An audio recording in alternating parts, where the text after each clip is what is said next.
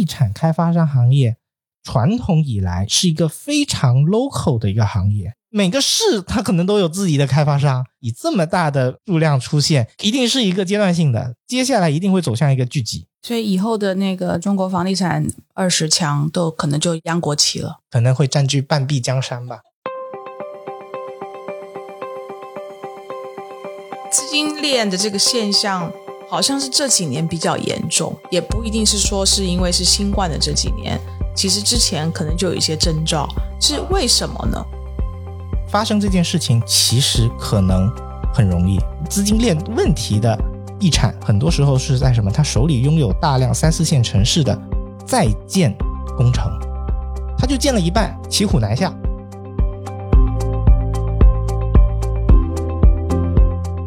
土地款一定得用自有资金支付吗？越是大的集团，越是有办法快速的把它滚起来。你如果不做大规模，你可能拿不到后面的项目。这些钱它不一定是花他自己的，项目养项目，永远不能降价。你一降价你就完了。很多人会说：“哎呀，你都没钱了，你不能打折卖给我吗？”越打折，债务危机就真正从流动性危机变成了偿付性危机。你刚才讲发酵急迫的这个急售，这不是也是某一种程度的降价吗？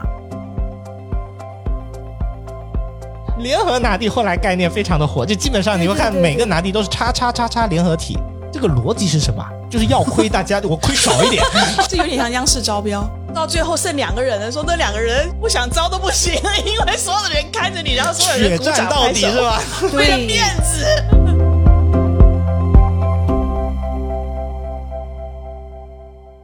Hello，大家好，我是 Bessy 李千玲，欢迎收听今天的备忘录。Hello，Sammy。嗨，大家好，又是我 Sammy，是 Sammy 的小趋势研究室的主理人。但是我今天不是来说品牌的，我来说我以前的老行当，叫地产。我来说点地产的八卦。Exactly，我为什么想跟 Sammy 聊这个呢？其实是我的私心，因为我是小白，但是我现在又在地产这个行业，商业地产这个行业工作，所以有一件事情我就一直就没想明白，也就是说，在我们的这个地产行业里头，尤其是住宅类的这个地产，都是很多大公司，对吧？那我的印象当中，因为大公司它应该就是资金非常的丰厚啊，会整理它的资金，运用它的资金杠杆啊，应该都用的很纯熟。但是从前年开始就会发生暴雷的事情，就连续好几家，我觉得有点像这个骨牌效应那样，咚咚咚咚咚就这样下来，然后还有很多家一直在很就很，我觉得就是很很挣扎，所以我就很一直很好奇这件事情，所以我就跟 Sammy 说，我说，哎，我我们来能不能请一个比较了解各这个行业的各中的这个状况来跟我们大家第一个科普，然后第二个来跟我们解释为什么会出现这个状况。那三米就当然介绍了一个跟他一起共事了一段时间，然后听说一起一起亏过一个很大的项目的 一个老的同事，就是我们今天的嘉宾 Jackie。Hello，Jackie，你好。Hello，大家好，我叫 Jackie 啊，然后也谢谢。哎，Sammy 的这个邀请啊，特别把前面亏过很多钱作为一个介绍我的重头戏。亏过很多钱是一个非常好 CFO 的前提条件。对对对，我对不对？我介绍一下我自己，我原来其实在不同的公司做过，但主要都是呃担任 CFO 啊、财务总监的这些职位，然后也做过地产，嗯啊，也做过上市公司，也做过创业公司的 CFO 啊。总体来说呢，就跟 Sammy 一直聊，一直在聊，多科普一下 财务究竟是怎么回事儿。对，很高兴跟大家啊一起聊这个事儿。谢谢 Jackie，你看你听他的那个呃自我介绍，你就知道他是在曾经在地产这个行业里头的某一个公司做过 CFO，是是管钱的，所以他对这整个这个资金链是非常明白清楚。所以呢，我想请 Jackie 跟我们先科普一下，好不好？就说这个商业地产的这个产业里头，我相信它是一环扣一环的嘛，所以这大概有哪几个重要的环节？先跟我们科普一下。好，等一下我们再来问你，就是怎么会出现资金断裂的这种事情？好的，好的。其实地产的话，其实可以分为几个种类啊，呃，从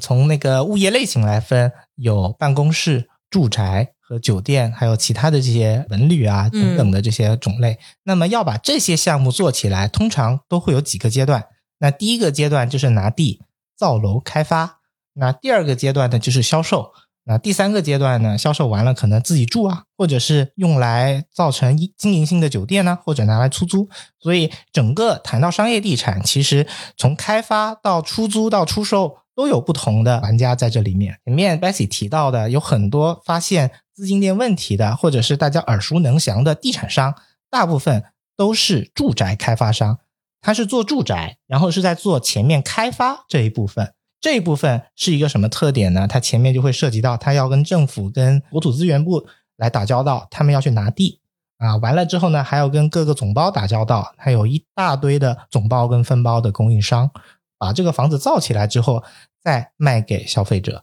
所以这个链条其实总的来说是比较长的。嗯哼，就拿地的时候就要先付钱。，对，那从这个里面来说呢，再往往下深再讲一下，这个链条长在哪呢？一个地开发周期通常都是两到三年啊。当然，现在有一些比较高周转的企业啊，就最最最最极端的高周转的企业，可以做到几个月，就一一年以内，从拿完地到把这个东西卖出去，可以干到一年以内就卖完，就非常高周转。嗯，那么前面的拿地的话，它就需要第一笔付土地出让金，这笔土地出让金可能占到总成本的百分之六十到百分之七十。这笔钱按照法律规定、国家规定是不能贷款的，必须是自有的资金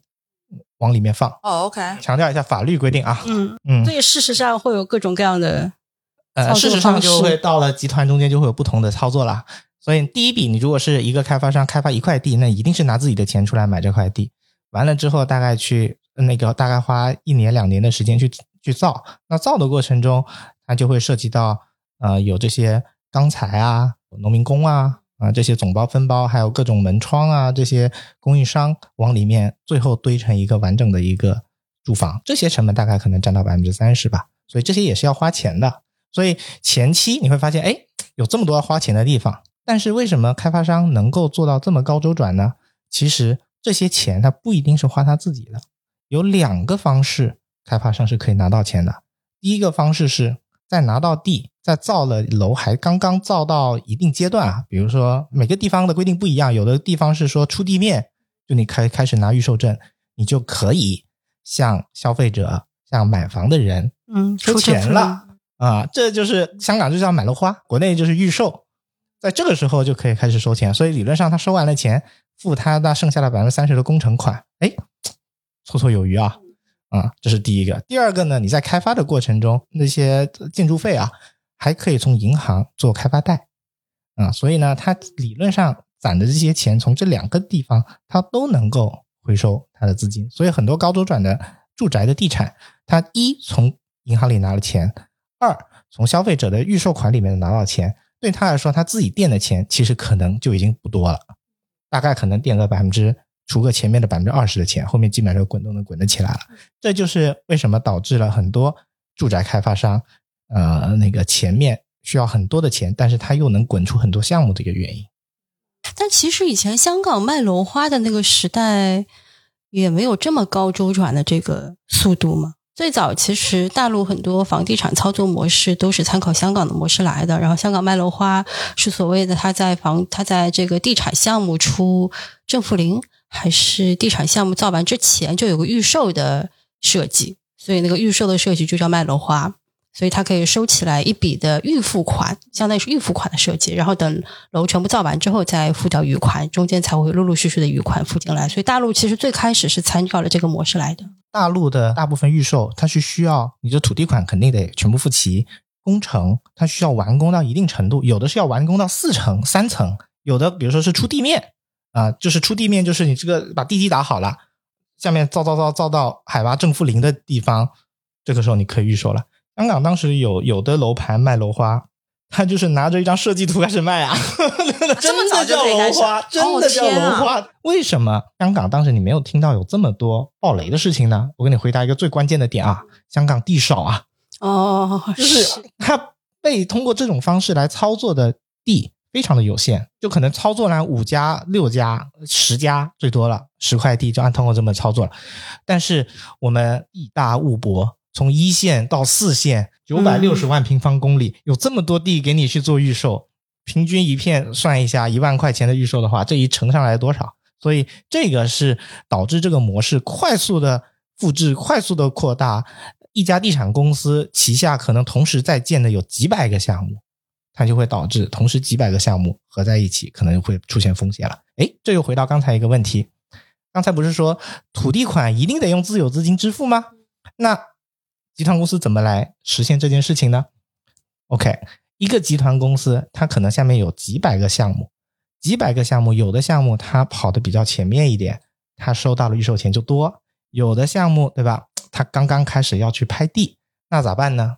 项目养项目，用一个项目的钱，他就通过集团一调拨啊，他就变成他确实是集团自己的钱拿去买土地。所以越是大的集团，越是有办法快速的把它滚起来。反而小的公司，因为它这前面的第一笔启动资金可能就已经很难去找到了，嗯，逼着他做大规模，不是不是说你不做大规模，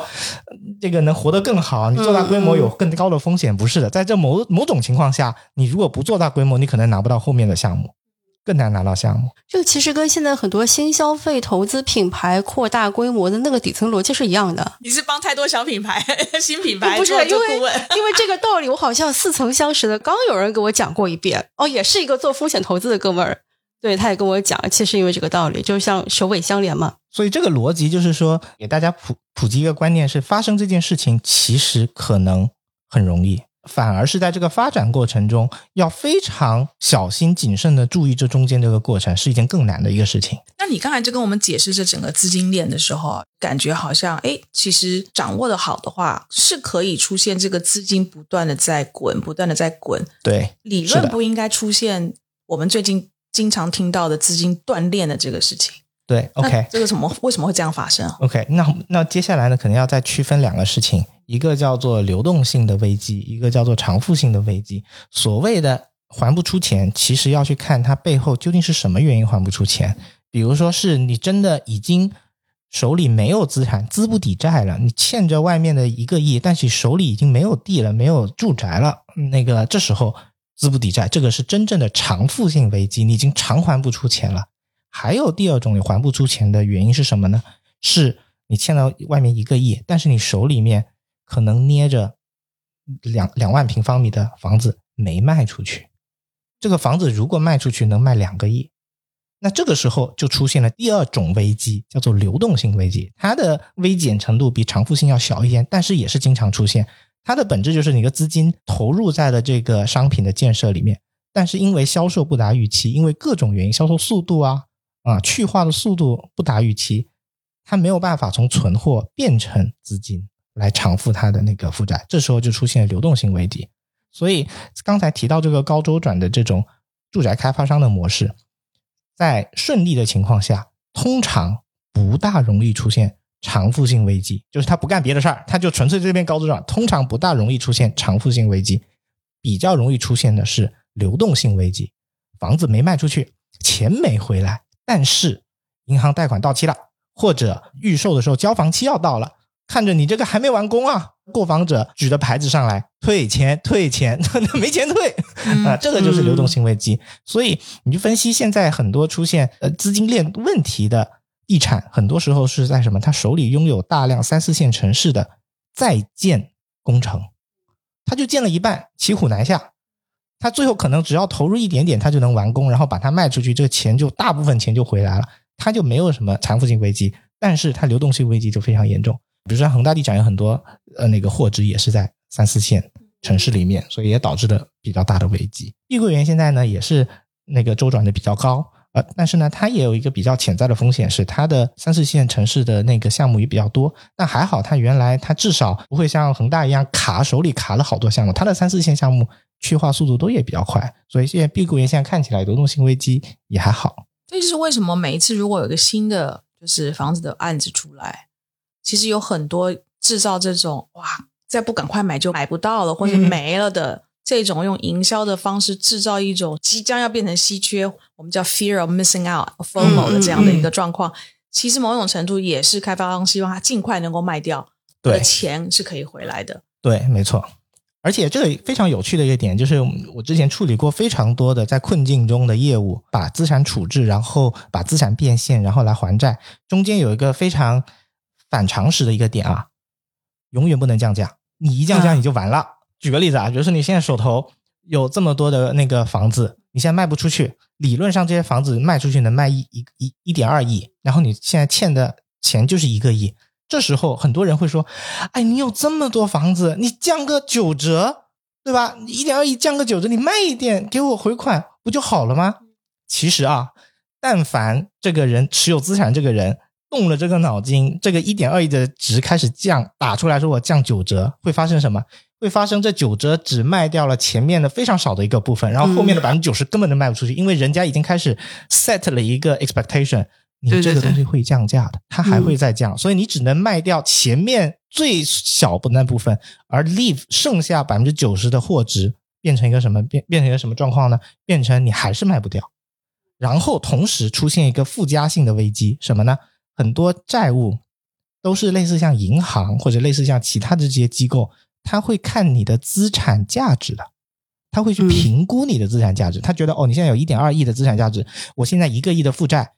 好，我我我心里可能就会比较淡定一点。你慢慢的处置这些东西，处置完我这一个亿的钱还是回得来的。但凡你一打九折，我一评估完蛋了，你这个打完九折之后，一点一亿、一点零五亿，万一再出什么问题，变成八千万、九千万，那我不是一定有一千万还不上的吗？你想，这时候如果有十个债权人，这时候我会干怎么样？我会马上要求他偿还我那一部分，马上出现挤兑。因为你如果不是最先去去拿这个钱的人，你是最后一个人，你就是那剩下的那两千万亏空的那部分。嗯这时候马上债权人出现挤兑，所以这个时候从资产的处置者跟资产管理者来说，降价是非常非常不可取的一种方式。所以这也是很多人会说：“哎呀，你都没钱了，你不能打折卖给我吗？”答案是，越打折，这个债务危机就真正从流动性危机变成了偿付性危机了。哇那这不就很辛苦？就是你手上握有了这些房，你又不能降价，但是它又卖不出去，对，那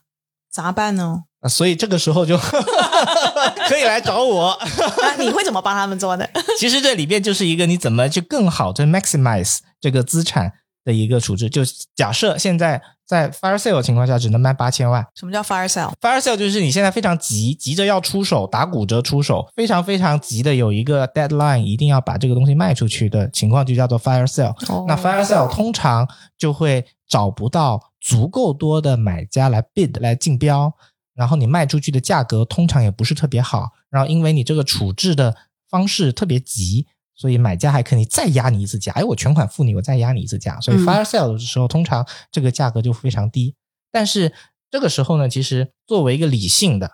从财务出发的一个人，他就衡量一件事情：我有没有一个新的方式避免 fire sale 的方式，让他在未来的一年的时间内，我顺利的、正常的处置，然后我拿到一点二亿。好，这里面就变成一个 investment。你现在牺牲了八千万的 fire sale 的所得，一年之后能够拿回一点二亿，这是一个百分之五十年化收益率的投资啊！财务可喜欢这种事情了，所以这时候就有很多能够尽量的在这种边缘的一些企业边缘的业务，让债权人让自己有更多的时间去处置这个嗯资产，同时这样子能够达成一个更好的 deal，让大家都是进入一个 win-win 的一个 situation。我也还了债了，债债权人也没有亏，同时我这资产呢也没有被低价处置。你的意思是说，把这整个不良资产一个大包去卖给金融机构，呃还是就是你靠你自己的方式把它卖出最高的价格。然后那时候 Jackie 就来 push 我，赶紧卖。就第一来说，你卖得出卖不出这个事情，并不是完全取决于这个产品，有时候看时机。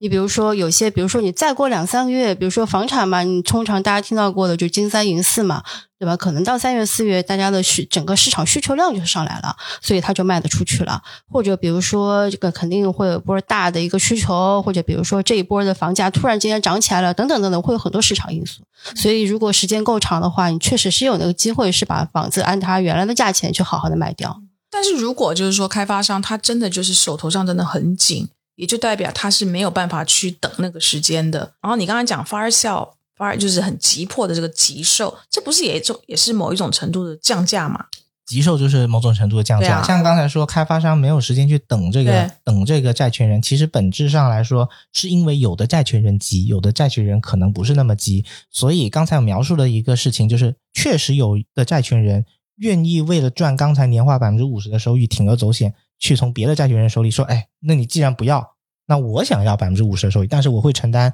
这个开发商还不钱的风险，但是我愿意等。所以在这个处置的过程中，跟债权债权人的沟通就非常的重要。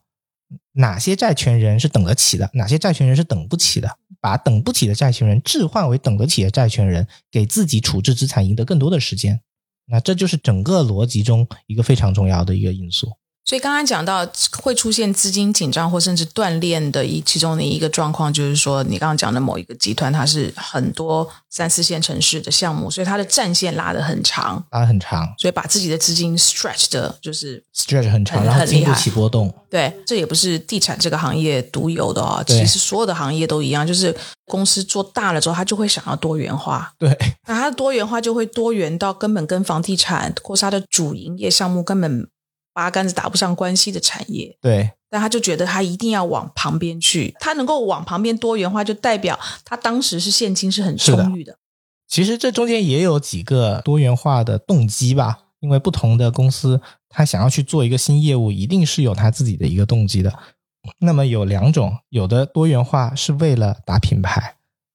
他除了自己做这个房地产之外，他参与别的行业，然后通过别的行业，比如说像消费类的行业，打上自己的品牌，让大家有更多的这种品牌认知度。反过来，它对它的卖房是有好处的。很多时候，它这种多元化，其实你不要把它看成是多元化，你把它把看成是个品牌投入。他亏的钱就是他花在 marketing expenses 上的钱，对，但关键是他正常就花 marketing expenses 最贵到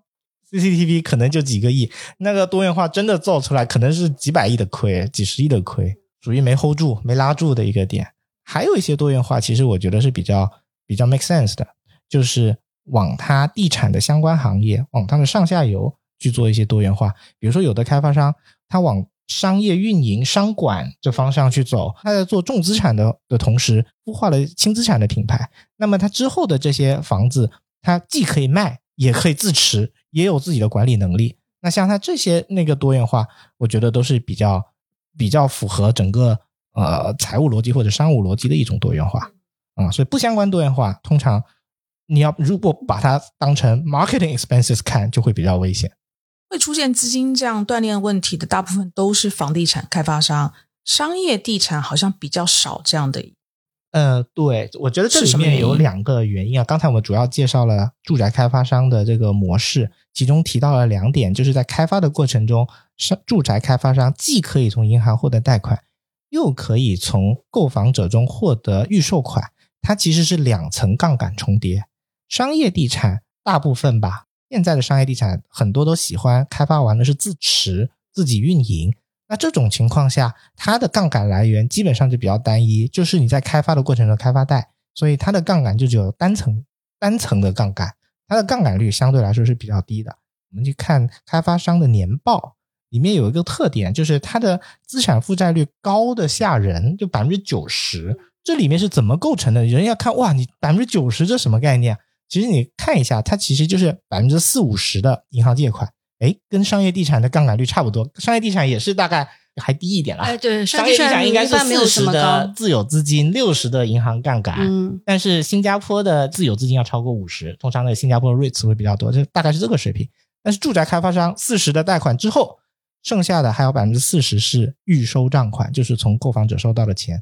所以整个账面一看，它的杠杆率就特别的高，就到百分之九十了。其实确实是预售制度这个放开，也确实是推动了这个杠杆率的上升。预售其实也是一个有利有弊的一个因素吧，就因为有了预售，我们的那个开发商的的那个开发的速度才能变得更快，开发这些土地，把它变得城镇化，其实是个非常高投入的一个一个节奏。我们过去这十年二十年能够这么快的做城市化，也同样跟我们这个预售的制度相关的一个关系，所以它既有利又有弊。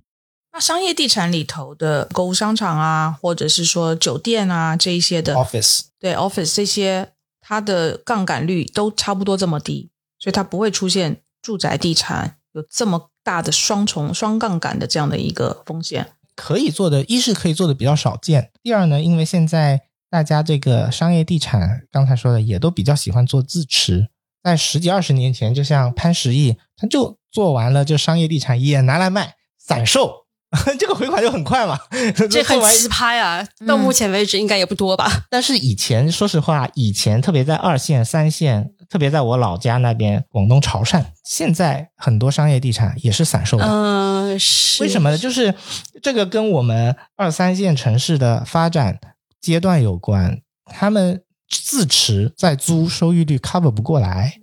这个真的是一个很大的问号啊！对于这些二三线的商业开发商来说，怎么叫 cover 不过来呢？你的租金都付不起利息，你投入的一百亿，最后的租金两亿，利息四亿，嗯，他都付不起利息。很多人还算了一下，好了赶快卖吧，赶快卖，脱手。商业化发展水平不高，造成租金不高。那那那些会来做散售的买家，他买了这个散售的单位啊，可能也租不出去。他自用，很多真的是自用。有些人喜欢买商铺下来自己开店，二三线城市非常多。他们很多就跟就是把酒店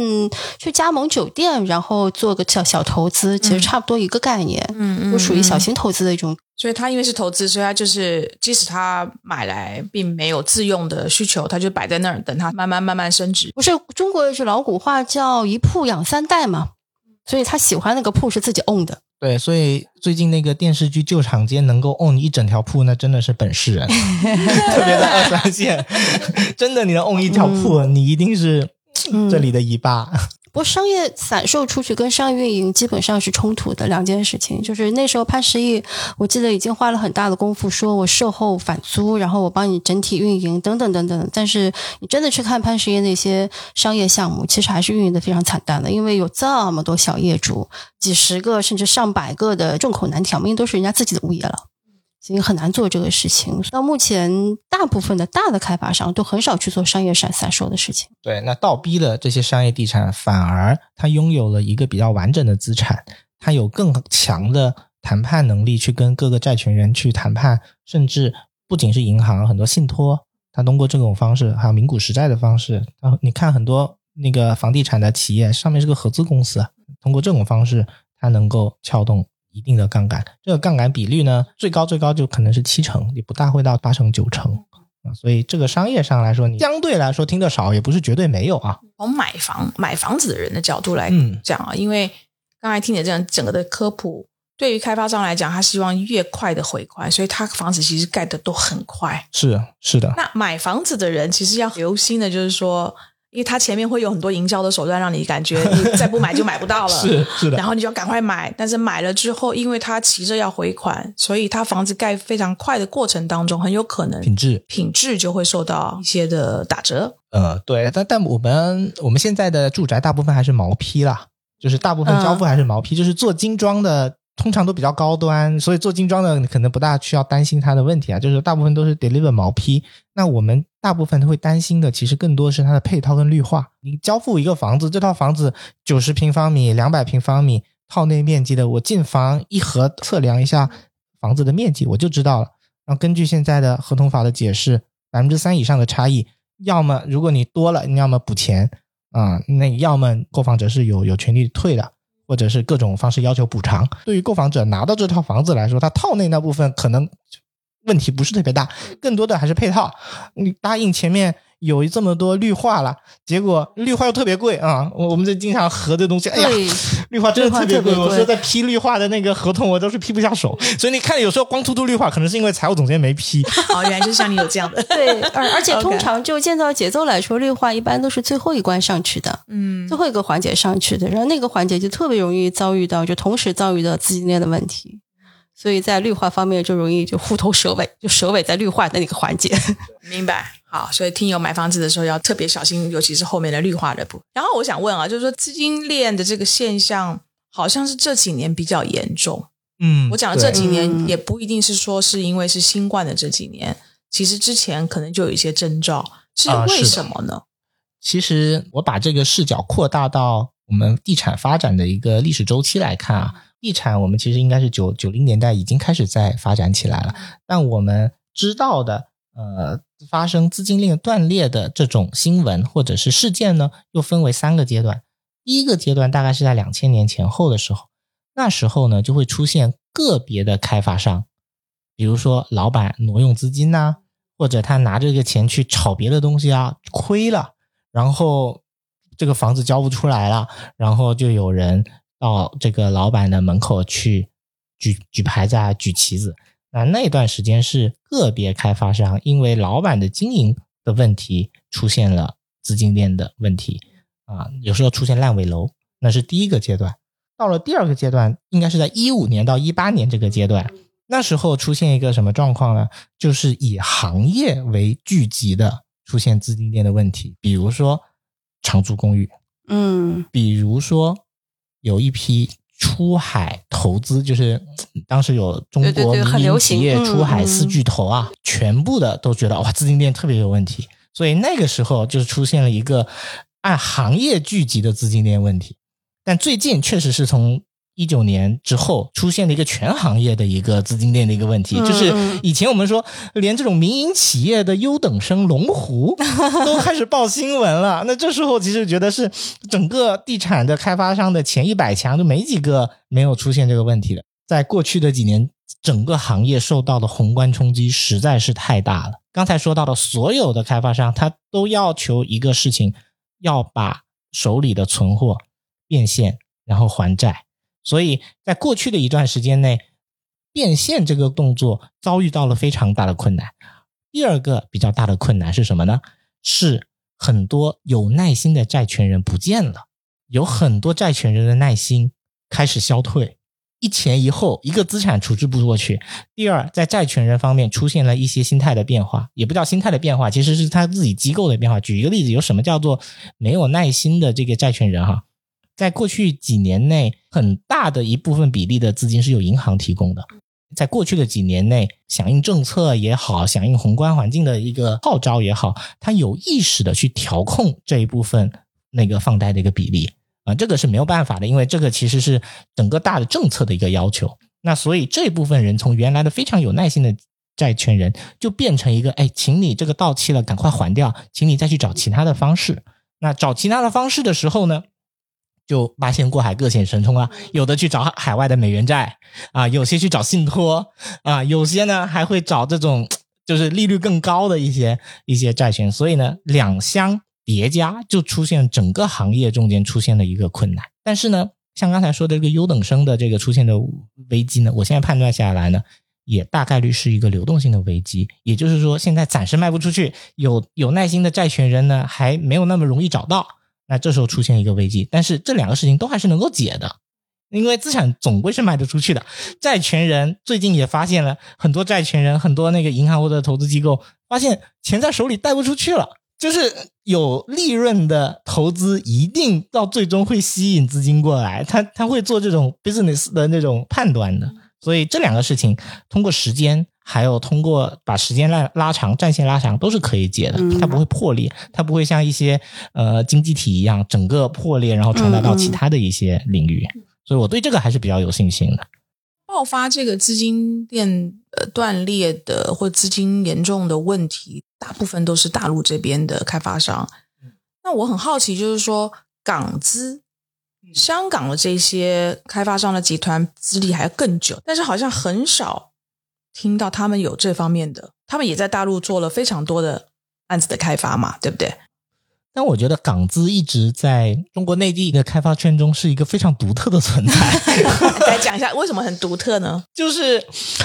呃，举个例子吧，就是恒隆，对吧？恒隆真的是很早很早就进了大陆，对啊，然后在这么多年的时间内，就只有一两个项目，所以嗯它这种住宅开发模式是非常不一样的。从起点来说，港资很少是去 bet 一个住宅售价的急剧上上涨这么一个过程，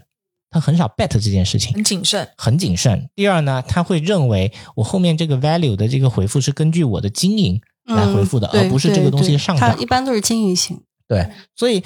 比起来，你会发现它很早进来，但是它的项目数量没你没见过哪个港资开发商有这么几百个项目的，因为港资就是包括港资跟外资，其实很少有高周转类型的开发商，嗯大部分就是你可显而易见的，你就是连土地市场上港资跟外资的拍地的那个频次也会相对没有民营的这么这么激烈。就这个确实是的，当他们在拍地的时候会做非常谨慎的测算，这是第一。第二，会有一些独特的港资，像瑞安。瑞安它开发的时候有自己的一套的完整的逻辑，它其实不仅仅是在开发那个那个住宅本身，它其实是在开发一片片区，对吧？嗯就是你听到瑞安说我说开发新天地整个片区，它其实并没有在开发翠湖一二三四五七，它是整个连商业连住宅整个片区的环境一起做开发，包括它现在做盘龙，它现在也是这样的，它一样的逻辑，这也是为什么盘龙这么受欢迎的原因。这边也有像路虎，就是路虎是个非常典型的，就是大城开发的类型，所以你看它做做住宅也好，它做商业也好，它都是基于整个大的片区的整个开发来做的，并不是单单的一个住宅去做一个高周转的这个做事情的。而且挺有趣的。比如说我做个 fund，国内来投资的时候，他们自己是分为三种 fund 的。第一种叫做 core plus 的 fund，就是只投成熟建成的办公楼赚取租金的这种 core plus fund，它的目标收益率就是百分之四、百分之五。嗯，很合理啊。第二种叫 value add 的 fund，做那些乙级写字楼，然后把它改造成甲级写字楼。那时候他可能希望赚一个百分之十、百分之十五的一个 fund。第三种就是通常他们拿来投开发的，叫做 opportunity fund 机会基金，它要求的回报率也不高，百分之三十，一年百分之三十，比起我们现在高周转是不是心好很多？合理很多。但是它为什么会有这么一个一个 expectation 呢？因为它这些资金也是由他们的 LP 来啊出的，对对对他们的 LP 需要一个比较 sound 的一个 business plan，一个比较合理的商业计划，所以他们会说，哎，我去哪里买个地，我最后开发完了，周期这么这么多，我最后翻那个三年赚一倍，算换换算下来，一年的那个收益率就百分之二三十。哎，嗯这已经是他们的机会基金，已经是他们高收益基金了。对比一下，我们很多那个开发商啊，当时在拿地的时候，也自己也会做测算，哎，这个地究竟能赚多少钱？非常有趣的点啊，我们之前参加过很多国内土地的招投标，怎么拿地的，国内的开发商也做测算的，我算出来这块地啊，周边的卖价是五万，然后我造这块地总共要花一万啊，根据最简单的小学数学。五万减一万，我这块地如果土地如果超过四万，我干这个事儿就亏了啊！这是最简单的小学数学。实际进到进到那个招投标的地方呢，发现 旁边的友商第一轮已经喊到了五万五，OK，你都不知道友商是怎么算的这个账。其实也挺好奇的。我就是我的模型怎么搭，我都搭不出五万五对啊！对对对，我们也很纳闷。啊，对，所以这个是非常经典的一个案例。对就是到有一段时间，我们的拿地都没办法按照实际投测里面这么顺利的拿地，中间有一个变量，我们一定要手动改的。就是这个卖价，我们预计三年之后能从五万变成，哇 我们一定得做这么一天个啊，这这有点像央视招标，很像，对，就很像央视招标。嗯央视招标，你们当时有底吗？也是小纸条，到最后都统全丢掉了，因为当时央视是那个招标现场是旁边站的所有央视的那个员工啊，嗯，拍手鼓掌鼓掌。招标到最后剩两个人的时候，那两个人不想招都不行，因为所有的人看着你，然后所有人鼓掌拍手，血战到底是吧？对为了面子。所以这种买地的过程基本上就是这样子，非常刺激，我天非常刺呐！激。我就觉得以前行业内有一些以稳著称的就开发商，就是会有一个原则，就是我们不做地王。然后有几年特别流行做地王，拍出来地一块比一块价格高。后来也也有一个衍生的概念叫叫我们不做跟房产无关的业务，所以那个账要算的非常合理。我在猜当时的地王标到了之后，可能都在发抖，但旁边的人不知道。对，那时候曾经有有标到过，就是地价已经比周边楼板价都高了，就频繁有这种令人咋舌的奇迹出现。这个不是个例，而是普遍的，很多时候地都比楼板价高有几。年就特别疯狂，这个常你就觉见得的，所以，嗯所以用这样的价格拿下来了之后，接下来就转向了营销总，就你要把我帮我把这个故事给编好，就是想办法要卖的比这个接下来就三年后、两年后的开盘，你必须按这个价开啊。但是这时候营销总其实也是，这也是刚才说有很多做营销的手段。哎，我这个价格每年涨百分之二十，嗯它确实有这么一个嗯助推力在后面，那必须得涨百分之二十。嗯哼，但是你问这个人拿地拿下来虚不虚呢？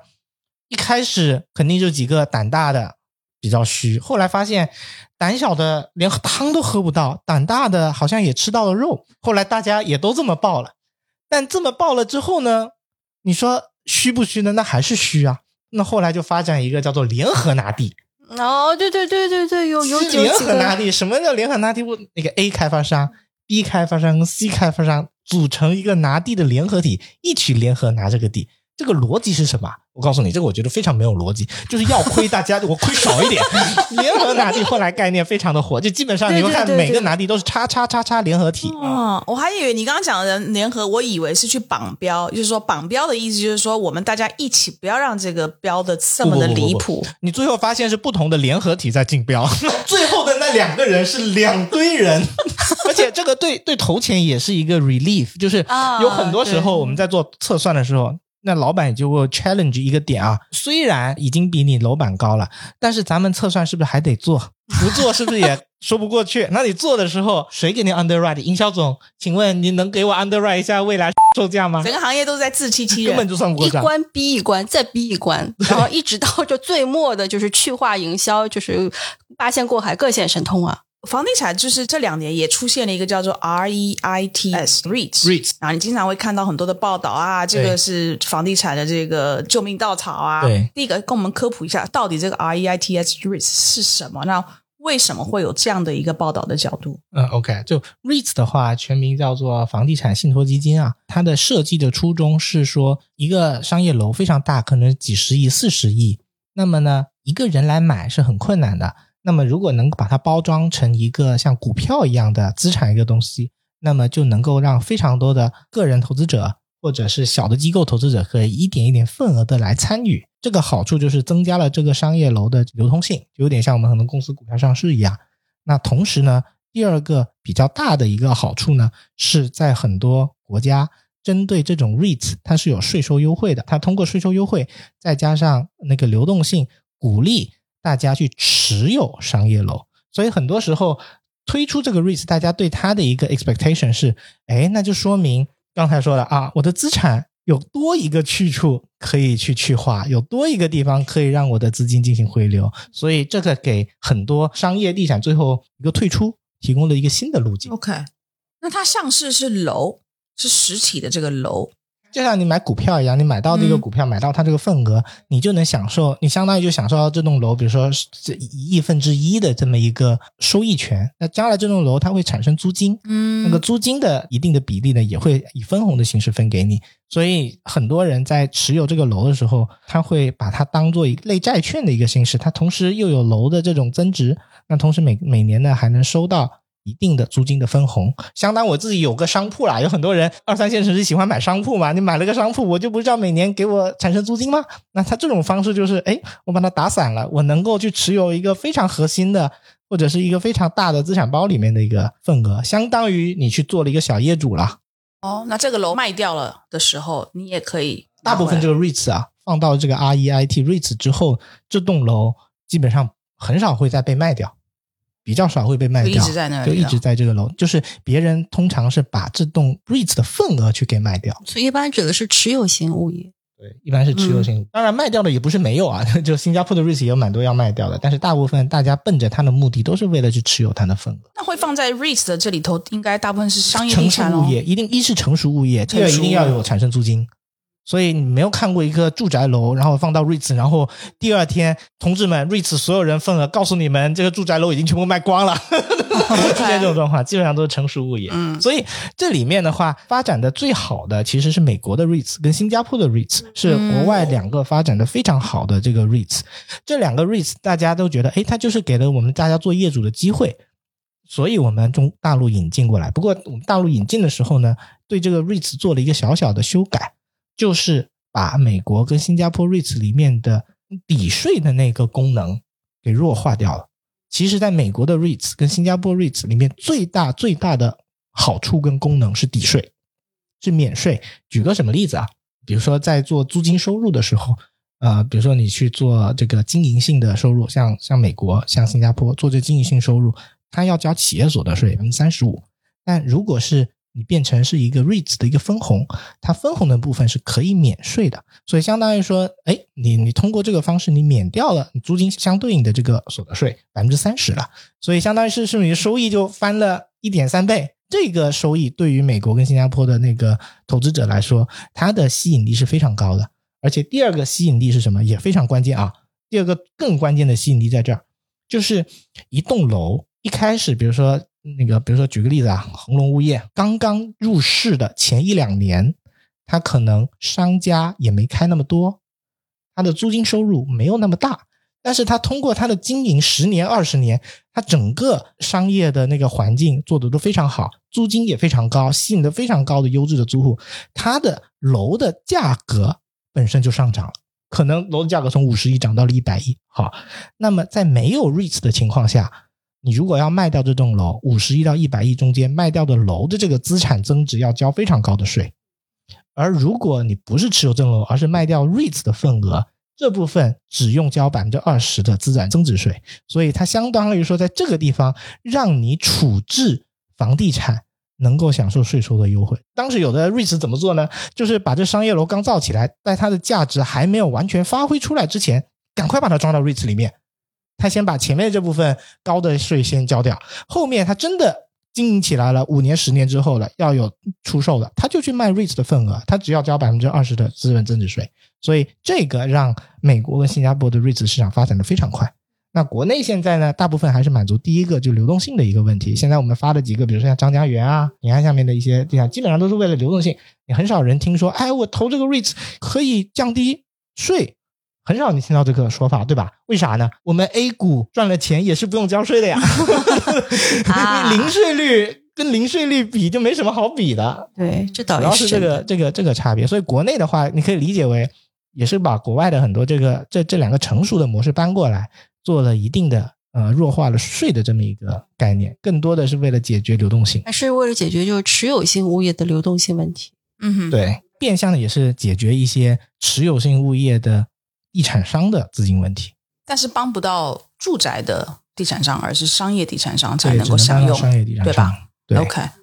但是比较多资金链问题的是出现在住宅的地产商，对，没错，对，没错。那所以经过了这一轮的这个洗礼啊、洗盘啊，然后大家买房，hopefully 趋于理性化，嗯，那是不是往后走应该会越来越少出现这种资金断裂的这种现象？其实我觉得这个。资金这个问题啊，也是一个挺好的一个经济周期的一个洗礼。这个是一个行业在别的地方很不一样的一个点啊，地产开发商行业。传统以来是一个非常 local 的一个行业，每个市它可能都有自己的开发商，所以就导致我们在中华大地上曾经可能有几百个开发商，以致到有一段时间一直凭什么那开发商的多少强啊？我们我们在别的行业都是凭十强的，我们地产是要凭百强的，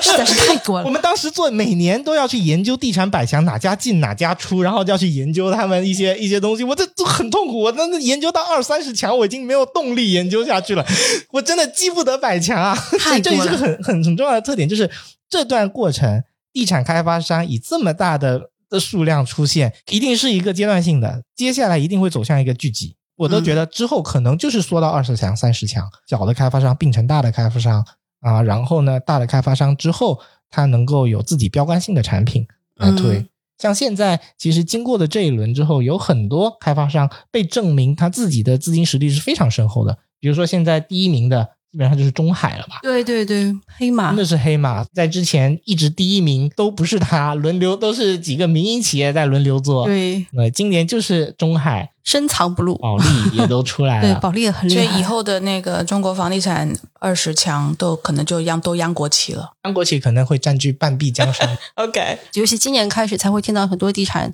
说，地产从从粗放型时代进入到了一个精细型的时代，其实就是这个意思。那我想请问两位，就是说你你们有没有观察到，在房地产，不管是商业地产或是住宅地产？有没有一些新的，比如说融资的方式，或者是新的一个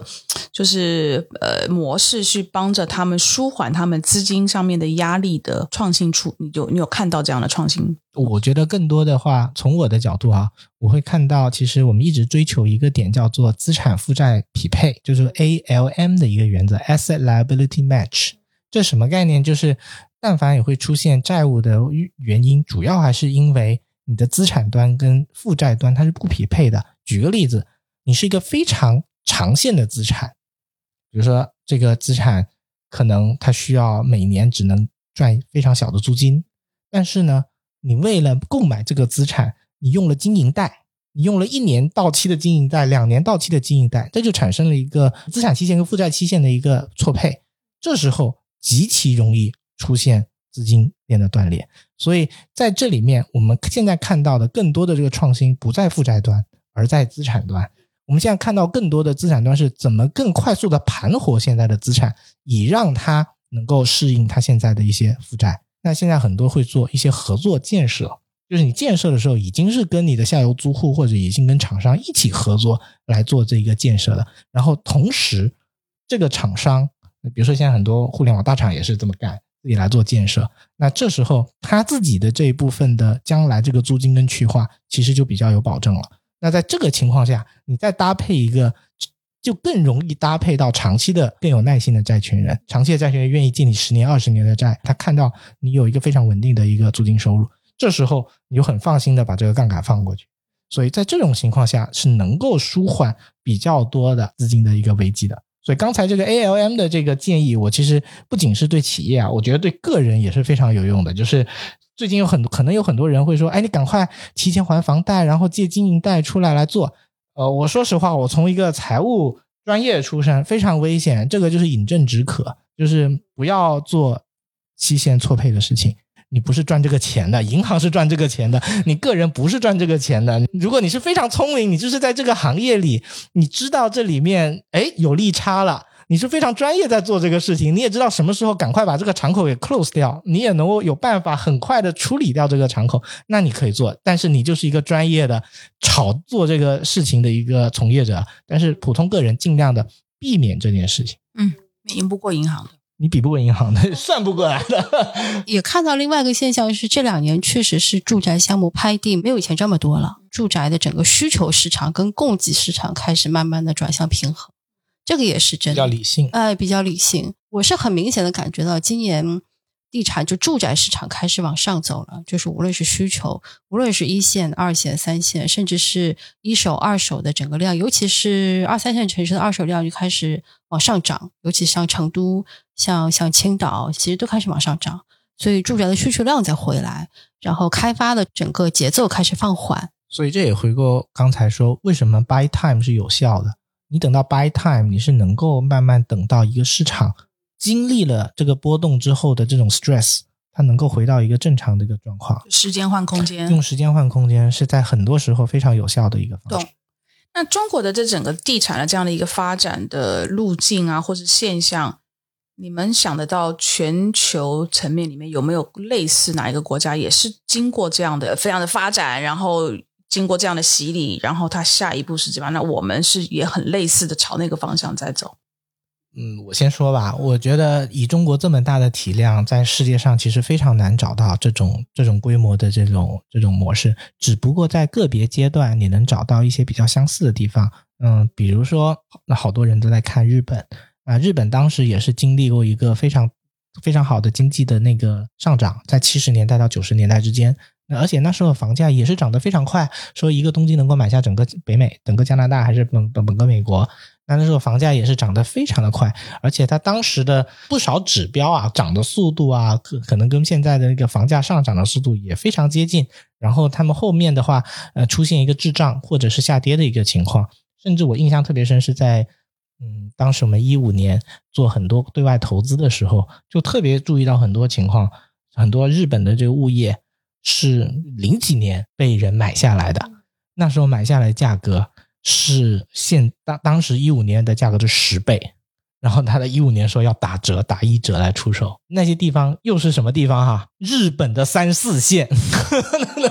非常典型，就日本的东京不会出现这种情况了，日本的三四线就会出现这种情况，已经抬到非常高了。所以如果以这个模式来看啊，就是说三四线。的一些商业和住宅的风险可能会大一些，那这是一种比喻，但是呢，我觉得不会那种一折打一折那么夸张啊，只是说从这个横向的比较上来看有这么一个特点。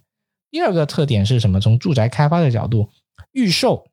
刚才一直我们在批判预售啊，预售是我们高周转、快速做大的一个第一大的原因。但是呢，有其他的一些地方，它虽然也做了预售啊，也做了一些开发，核心在于它虽然做了预售，虽然做了开发，但是它这个周转也没周转起来，它是慢周转。那像什么？像印度，它真的是很慢。你看他这就是怎么说呢？一个开发商，我们当时去看印度很多开发商，天呐，这开发商十年前拿的地。然后我们过去看，上面还已经长草了。我觉得他就没挖地基啊？为什么呢？为什么印度是这样？他们人口又这么多，住房需求应该有。有两个两个很重要的原因啊。第一个原因是印度的土地非常的分散，他在做第一个拿地的时候，已经需要给很多的非常小的私人业主去买他手里的土地。这件事情可能就花好几年。有个专门的人在做这件事情，叫做 land aggregator，叫做土地聚集者。这个人专门做这个事情的。我们做这个事情呢，就叫做拆迁跟安置啊。这个，所以这是第一个点。第二个点也非常重要，就是我国的那个土地的产权是非常明晰的，土地国有，征收完了之后给到开发商，开发商拥有完全的一手产权，卖给了。消消费者换到房本之后，这块土地、这块房子就是你的，没有争议。就是这件事情，我说的这样子，大家可能觉得，哎，这这不就废话吗？不就是这样子？那看房子不就是看土地证吗？我告诉你，在印度不是啊，印度你是买了一套房子，买了个土地，建了一个房子，拿到一个契税，拿到一个土地证，有个人来告你说，两百年前这块土地是我爷爷的爷爷的，然后法院受理了，所有的建筑停工，这时候你要证明。你是怎么从他爷爷的爷爷的手里合法的拿到了这块 这块契税？这这个很难的事情，就那他也要证明那是我爷爷的爷爷的，真的就是他可能已经拿出了一个他爷爷的爷爷的证明，但是他爷爷的爷爷可能在当时已经卖给了别人了，但他卖给了别人，可能已经在这几百年间已经流转了多少次，不管是合法的买卖还是。被什么当地的土什么？有人会说我这是不是合法买卖？你当地是个地主，把我的土地给抢走了，呃，好的，出现这种争议。那这种争议在在我们现在其实，在做这种土地开发的时候，其实没有见过。这也是一个幸运的事情，才能够让我们这个效率跟这个产权不会出现那么不和谐，那么多争议。所以，印度那个时候虽然慢，它也不是高周转，可是它慢完没有成果，慢完它这个城市化跟这个土地一直在那边纠缠。神奇的印度，非常神奇，非常神奇，神奇到什么呢？就是即使你这块土地已经非常好的，已经拿下来开始造了，你发现水泥可能都运不过去。为什么啊？印度是分好多好多个，它的省啊，每个省之间啊，它还有关税。还有各种东西，他在他造水泥的厂，他不一定在这个土地所在的省，他要跨省运个水泥，可能都运不过去。各种 那种可能要 VAT、GST 什么加上一遍之后，这水泥到那边可能比中国过去还贵。然后中间如果经过了三个不同的省，就要缴三个不同的省。对，exactly。所以，